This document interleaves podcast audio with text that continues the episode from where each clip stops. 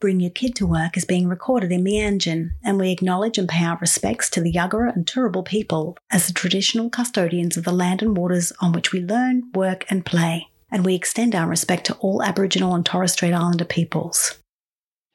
It's time to bring your kid to work.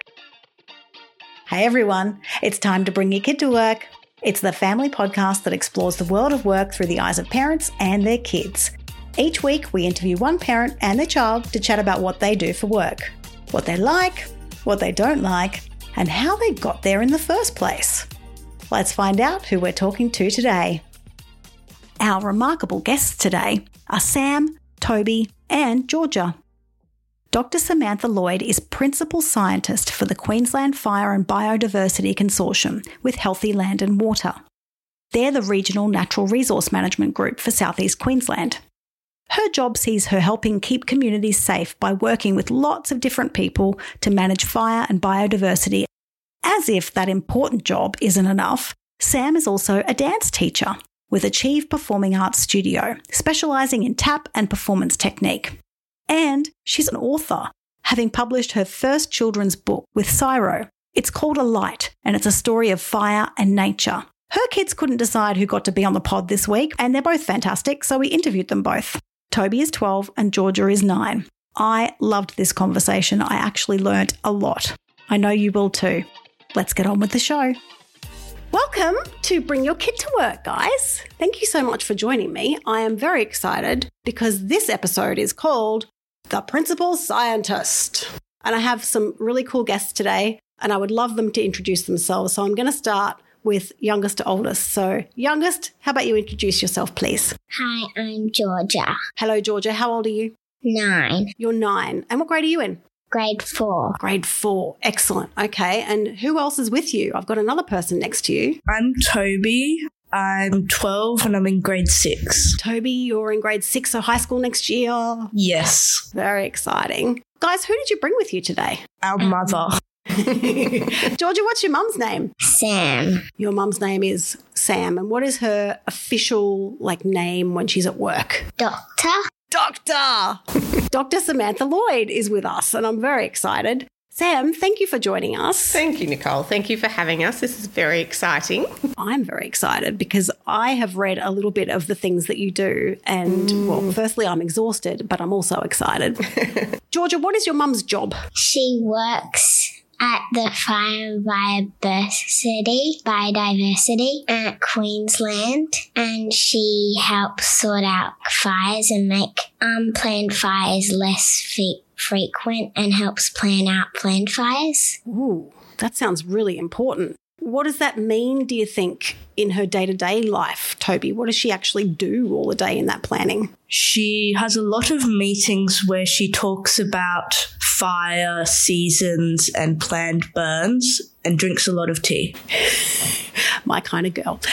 Sam, is that a pretty apt description of what you Yeah. do? Well, it's a it is definitely part of what we do. We work with all the different levels of government and stakeholders for fire management and planning to help improve fire in the landscape and outcomes for biodiversity and outcomes for private landholders and public land managers and traditional owners. So that's quite diverse in terms of the people and the organisations we work with. So you say biodiversity, improving biodiversity. What does that mean? So that means what we're really trying to do is help find a balance between ensuring that plants and animals are able to function in their role in that sort of natural setting, but also supporting farmers and graziers, people to have the properties that they're interested in having. And So using fire to go through a landscape to make sure that it can regenerate, but also making sure that it doesn't damage things along the way. Does that yeah, sound like about it? Yeah, because fire, fire has a role in the Australian landscape for millions of years through lightning strikes and tens of thousands of years through traditional burning, of course. And what we're really trying to do is better understand the role of fire in the landscape. The role of fire varies depending on the vegetation type. So, grasslands, for instance, need very different fire to, say, a wet sclerophyll forest or a rainforest, for instance, where we wouldn't have fire. And so it, it changes. And in savanna areas up in far north Queensland and Northern Territory, it's different again. So it's really variable depending on the type of vegetation and what else is happening in that landscape. The assets and all of the values across the landscape and manage the fire accordingly. Now, and when you talk about that, that will be different for different sectors of sections of a property. So somebody might have a property and have grazing in one area. They might have their house of wings and sheds and fences and dams, all that sort of infrastructure, and then they might have a patch of bush that they're looking to protect that hasn't had fire in it for a while that they're interested in putting a planned burn, or they might have a patch of dry rainforest that they want to keep fire out of completely, or a creek line that we want to protect from fire as well. So you're looking across the landscape at what the different needs are, what the different values are in terms of in terms of fire. And the idea with planned fire, and we hear about this in the news, in media, often referred to as a hazard reduction burn. That's just one type of planned fire. We can have ecological burns and cultural burns. But when we're talking about planned fire from a hazard perspective, we're looking at reducing the fuel in the landscape so that when wildfire or unplanned fire does occur, that it is not as intense, it's not as ferocious as it's not as damaging, shall we say, as it could be. Gotcha. So there's been wildfires bushfires that we would call them in places like Hawaii and in mm. places like Canada and things like that. So your job is partly to make sure if that happens, it's not as bad as those kind of events. So it's, a, it's a mitigation tool, that's right, but it's also looking at the health of the environment as well, because we have plants and animals that need fire in order to stay healthy. So, like the creatures in my book, for instance, some plants need fire to reproduce in the same way. Wow. And if we don't have fire in those eco, some of those ecosystems, like grasses, for instance, need quite regular fire. And if you don't have fire coming through those ecosystems, it tends it starts to be um, change and becomes a different type of vegetation type. Wow. So yeah, so there's it's a real it's a real balancing act. It's it's it's obviously yeah, it's very complicated. Sounds like you're a bit of a tightrope walker with what you do. That sounds intense. but you said there that some things need fire and I find that fascinating. And I know, Toby, that your mum did something about teaching people about things that need fire. What did your mum do? She wrote a book called Alight about fire ecology and what that does for the bush. Wow. Your mum writes books and she has a job, and I know she also does other things. Georgia, what else does your mum do? She teaches my tap class. unbelievable. So hang on, how many jobs are we up to right now? We've got author, we've got principal scientist working on all this planned fire burn stuff, which is very intense. And then you've got tap teacher, dance teacher as well. I'm exhausted. How do you keep up with your mum? I do not know. so, Georgia, tap dancing. Is that the only kind of dance you do? No, I do ballet, jazz, tap, lyrical, progressive ballet technique, hip hop, cheer, acrobatics, step okay, so keeping busy is something that happens in your family quite naturally by the sounds of things. Toby, what do you bring to the table on this one? What kind of dance do you do? I don't do any dance, but I do do AFL, swimming, mountain biking, and umpiring. Oh, umpiring for AFL? Yes. Wow, wow, you guys are very busy, and I don't know how you all keep up with it. I'm guessing there's a very big calendar with all of your stuff on it. Is that right? No. You just remember? No, we don't. There's mum's diary. So, being a principal scientist, is that what you thought you were going to do when you were little? Did you think, I'm going to do a job where I can help manage fire? Not fire so much, but definitely science early on. Ah. Yeah, so when I was quite young, I think I wanted to be a vet in primary school, which is very mm. common. Mm. But then when I got to high school, I realised I wanted to do science, but I wanted it to be environmentally based. So, yes, very much always around sort of the environment or ecology I didn't get into fire until I moved to Queensland and after I'd had a number of other roles. But I come from an ecology department at my university that was had a lot of people in fire and a lot of experience around fire. So I spent a lot of time with people in that space. So it felt very natural yeah. um, to to move into the role. Yeah.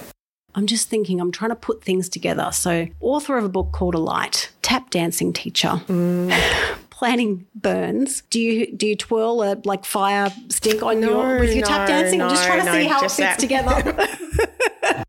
I've always done a lot of dancing. I've been dancing since I was in high school, primary school. Yeah. And eventually, when you're in a studio and you do lots, you end up becoming a teacher. So I became a teacher in tap and jazz and taught a lot at my studio in Sydney and then moved up here and missed it, missed teaching a lot. And then Georgia started when she was in prep, started teaching there at that studio How do you fit it all in though? Teaching is in the evenings twice a week, so that's that's manageable. It is a juggle though, being in my role four days, but it's quite a full-on job, and it's not like a nine to five type thing, um, as you can imagine, and which is very common, I think, across the sector. And then the book has been something I've sort of made time for in between, but that was a challenge, and I'm sure there are people who've done it far quicker than I have because I was, you know, fitting it in in between existing priorities. Yeah. Gosh, it's a lot of balls that you're all juggling. I'm mm. very impressed. So, you thought you might have wanted to be a vet when you were little. Toby, what right now is the thing that you think maybe when I grow up, I'm going to do this thing? I honestly want to be either an engineer or some sort of online detective. Oh, online detective.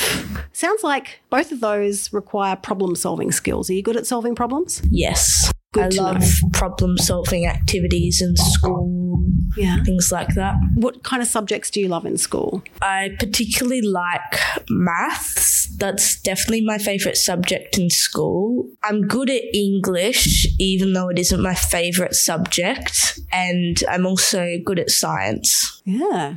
They sound like they could all lead you to a career in engineering or in online detective work. Fascinating. Is there a big call for online detectives? I don't actually know right now, mm-hmm. but maybe. You could make a whole industry if there isn't one already. Yes.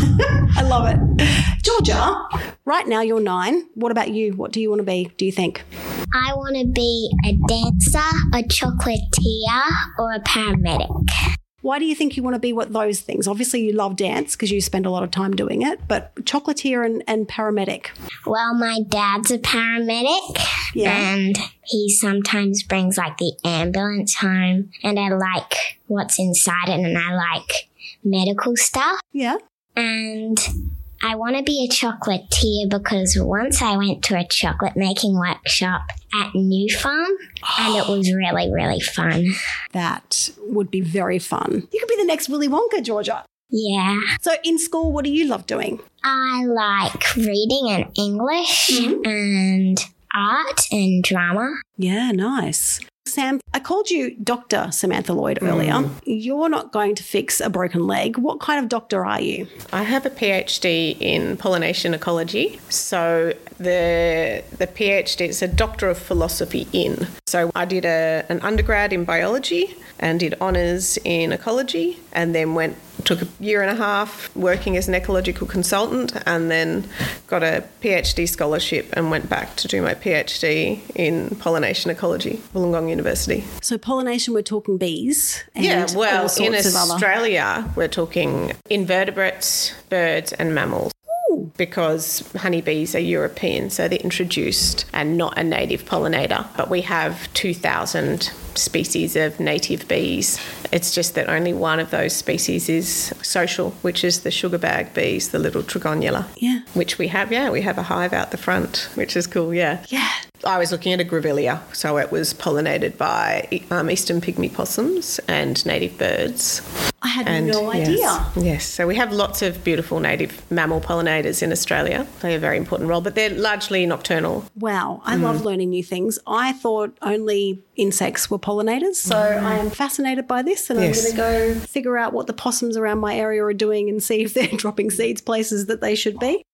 Being able to tell stories helps other people understand things. Mm. Has your mum told you a story about her first job, Toby? I think she said that she used to work at a cafe with one of her school friends. Yeah. What about you, Georgia? Is that the same story you've heard? Um, yeah. Yeah.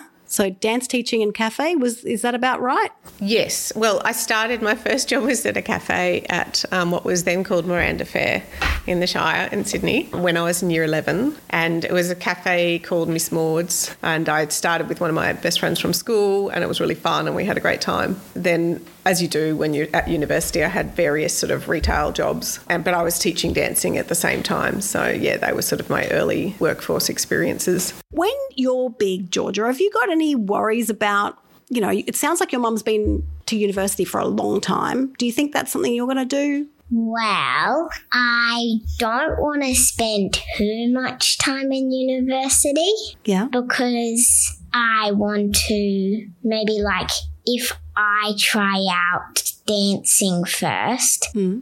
you have to like retire dancing at an earlier age, like a sports player, mm-hmm. and then I would have to go to university again. But if I went for a lot, a lot of years, I would be like too old to do some other sort of jobs. Yeah. So you've got that worked out already because obviously dancers require a lot of physical fitness and, you know, they're often a lot younger when they retire. So yeah, that sounds really sensible. What kind of dance do you think you want to do? Well, I really like jazz dancing and lyrical. Yeah. They're the favorites. Yeah. Yeah. Also like some tap and musical theatre. Ah, so do you think being in musicals is something that maybe as a dancer you might like to do? Yeah. Toby, when you think about end of high school, going out in life on your own, anything that worries you about uni or jobs or anything like that? No, not really. I mean, I know for any of the jobs I really want to do, I'm going to have to go to uni, but I don't really have any worries about that. Awesome. So, what are you looking forward to then? Graduating. And so, if you want to go down the engineering route, that's definitely a university kind of route to go down. Yeah. But online detective, is there a university course for that or is that a policing kind of thing? I don't know, but I'm assuming you'd have to do some sort of policing work because normally you have to be a police officer before you become a detect- detective. True. That will be fun, I think, both of those things. Yeah. And I think that's that's something that's really important is to have fun with the job that you're doing. What's Do you- the point in having a job if you don't like it? True. Georgia, do you think your mum likes her job? I think she likes it Yeah. What do- what gives you that impression then? because she does a lot of it. Yeah. She's only had a few breaks from work. Mm-hmm. She doesn't just work one day a week, she works like four days a week. Uh, when she gets home, is she like, ugh? Or is she happy that she's done a good day of work, do you think? Well, sometimes it's a bit of both. Very accurate, George. And what on those bit of both days, Sam, what are the things that are that are hard about your job? I think so. I love my job. I can tell. yeah. and I'm really passionate about the Queensland Fire and Biodiversity Consortium.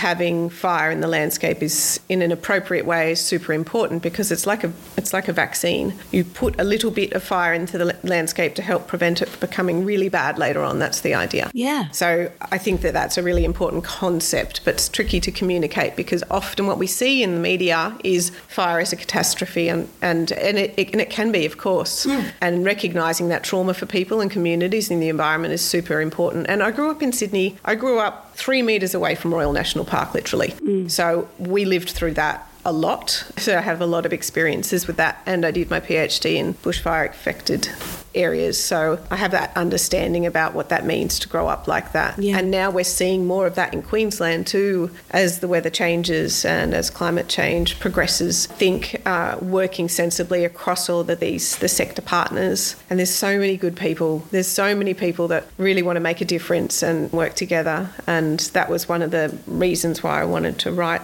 Alight as well. Yeah. Just demonstrating that working together part. And on the dancing thing, I think for me, that creative side is super important. And when I moved up here, I wasn't teaching, I wasn't teaching for a long time. And I just missed it. I missed it so much. And I think it's really good for your brain, it's good for your mental health hmm. to have these other opportunities. And I love teaching, I love working with children. And at Achieve Performing Arts, that's it's all about that building up the village and supporting our kids to have those opportunities. And yeah, we have a great time. Yeah. It sounds like a lot of fun with people that you enjoy working with. It sounds to me like a good job for you.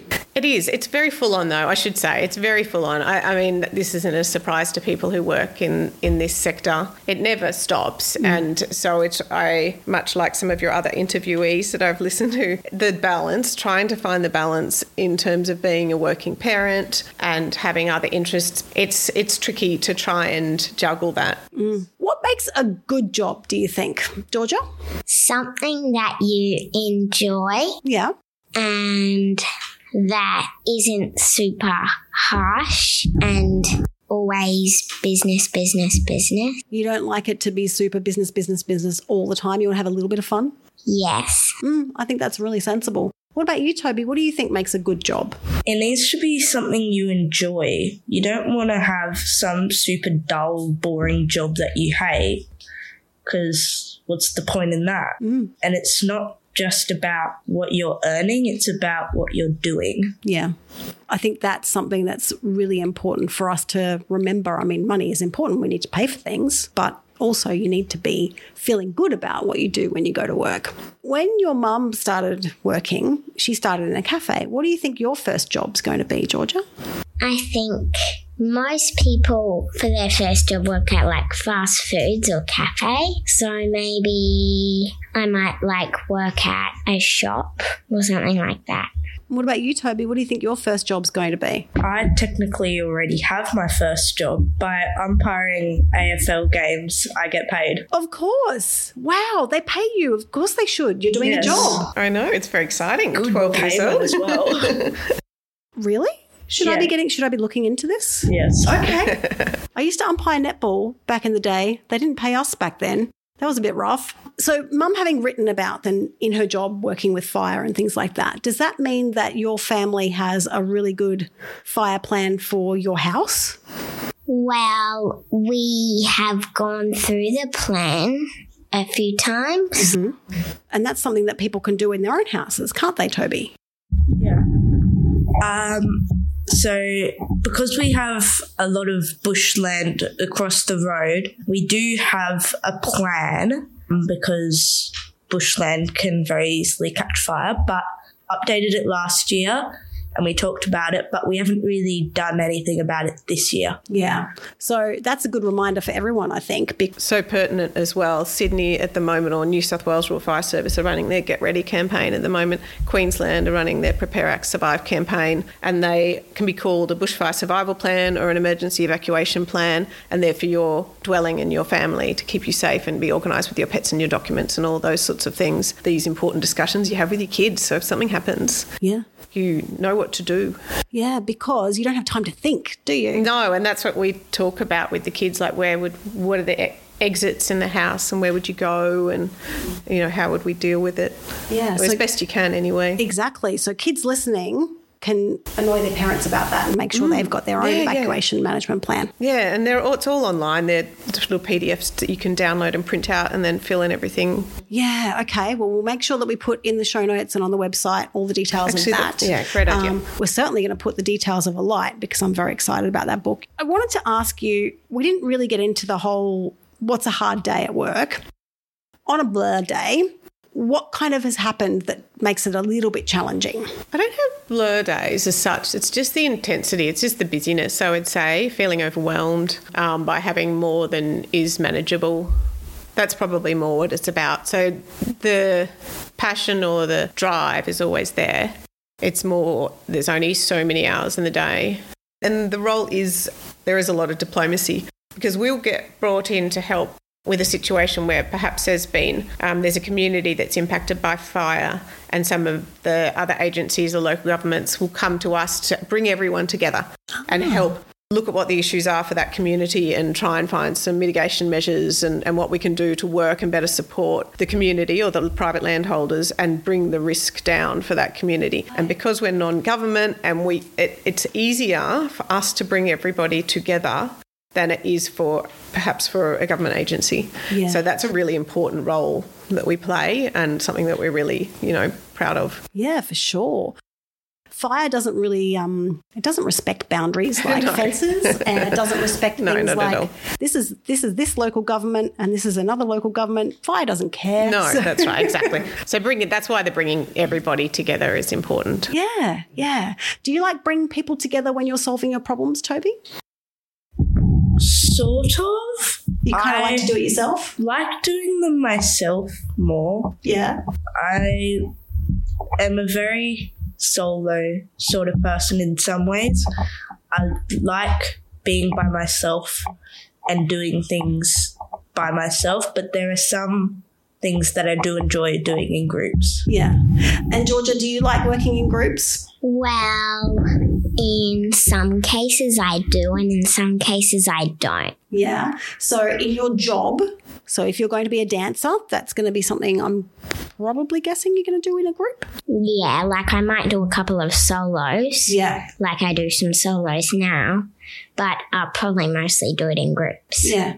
Because that's another thing about jobs, right? You don't know it, a job that you're thinking of, whether somebody sits at a desk all day or whether they get to go out and meet people or whether they are working with lots of other people or whether they're working by themselves. And, and so it's really interesting to figure that out so that you know when you're going into a job whether you're going to like it. Do you get to get out and about, Sam? Um, yes, I do. I mean, I work from home, uh, but yes, getting out, yeah, that's a big part of what we do as well. Absolutely. Yeah. So when you were little, did you think I want to work with a bunch of people or I want to work by myself or I want to work on a computer or Um, I'm not a massive computer person. I'm happy to be to work independently, but it's just, of course, essential to be part of a team. You need a spectrum of views, and a spectrum of skills, and and expertise that all builds in together. So you can work with your mapping people, or you can work with your comms people, or you can work with your finance people and, and then you have your other experts and you bring everybody together. So I think having that ability to work across disciplines and then within your own team is pretty essential. yeah. And it's just an important way of respecting everybody's contribution as well. So you bring one thing, but somebody else brings another thing that's just as important as what you do. Yeah. Because we're not all the same. And so if someone has one skill that they're really good at and you have a completely different one, they can actually work together really well. Do you guys work together well, Toby and Georgia? That's questionable. there are many times when we don't, but there are some instances where we do. Mm, yeah. What about you, Georgia? Do you think Toby works well with you? Well, sometimes. If it's like I'm doing my homework and I'm stuck on a question, then he, he will usually help me figure it out. That's very cool. But other times? Yeah, sometimes he'll just be like, keep reading his book or something. But the thing is, you guys are the only ones who know what it's like to be kids in this family. So you kind of have to stick together. Is there anything that I didn't ask you about jobs or work or training or anything like that that you think I should have asked you, Georgia? Well, I don't think you should have asked me anything, but I did like not put some stuff in. Tell me, what did you want to tell me? So, also, I could do for an early job, I could be a student teacher at my dancing studio. Mm-hmm. You definitely could do that. Is there anything that I should have asked you, Sam? I was thinking the other day about in terms of jobs and what your interests are and sort of what success is. Because I think a lot of the time people associate success with money, of course, which is one very narrow measure of success. But I think a lot of it, there's, you know, it's self drive, it's talent, but it's not just talent, it's luck. It's um, affluence and, or education, access to education is hugely important. So I think there's a whole suite of things that sort of come together in your life to help drive or guide where you might feel like you'd like to go, but then the opportunities. Everybody needs those opportunities for education in the first place so that they get an opportunity to make a decision rather than feel like they have to just do something. Mm. So I think that that's something I'm really grateful for that I had had those op- opportunities and would like to think in Australia that's something that we value Yeah. and that we strive for. Because what did your parents do for work? My father was a medic in, in the army in the Vietnam War, and the army were going to put him through medical school, but he got really badly injured. So, unfortunately, that didn't happen when he came back.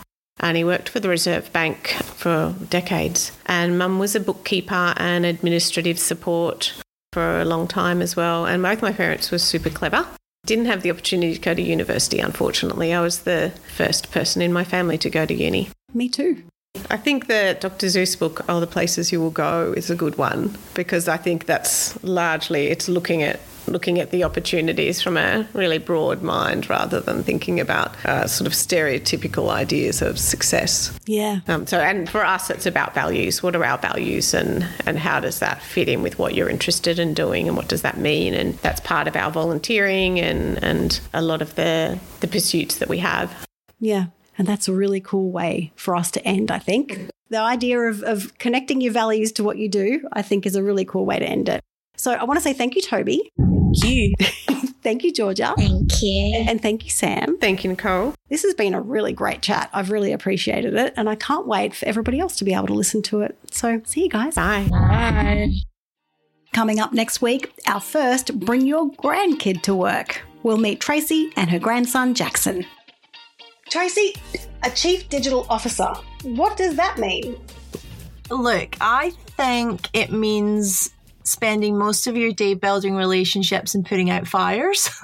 but officially, means that I'm in charge of things like digital, data, innovation, IT, and my job is basically to manage teams that deliver amazing things that we can, you know, put out into the world and hopefully make the world a better place. That's how I like to think of it. Wow. And with the IT part of it, you like that kind of thing? I'm a complete nerd. So, yes, I love computers and technology and gadgets and gaming and all of those things. And I think that's probably why Jackson loves hanging out here so much. you don't want to miss this one. Talk to you then. Bring Your Kid to Work is a Lioness Media production. This episode was produced and edited by me, Nicole Lessio. Our music is composed by Rakuo, with graphics and design from Anastasia Makuka. Subscribe to Bring Your Kid to Work wherever you're listening right now to hear all our episodes. And you can also share with your friends. We hope they enjoy listening too. You can follow us on Instagram at Bring Your Kid to Work and on Facebook at Bring Your Kid to Work, the podcast. And you can follow me on TikTok, Nicole Lessio. Visit bringyourkidtowork.com to see bonus content, transcripts from our episodes, and to sign up to our newsletter for the latest updates. Thanks for listening.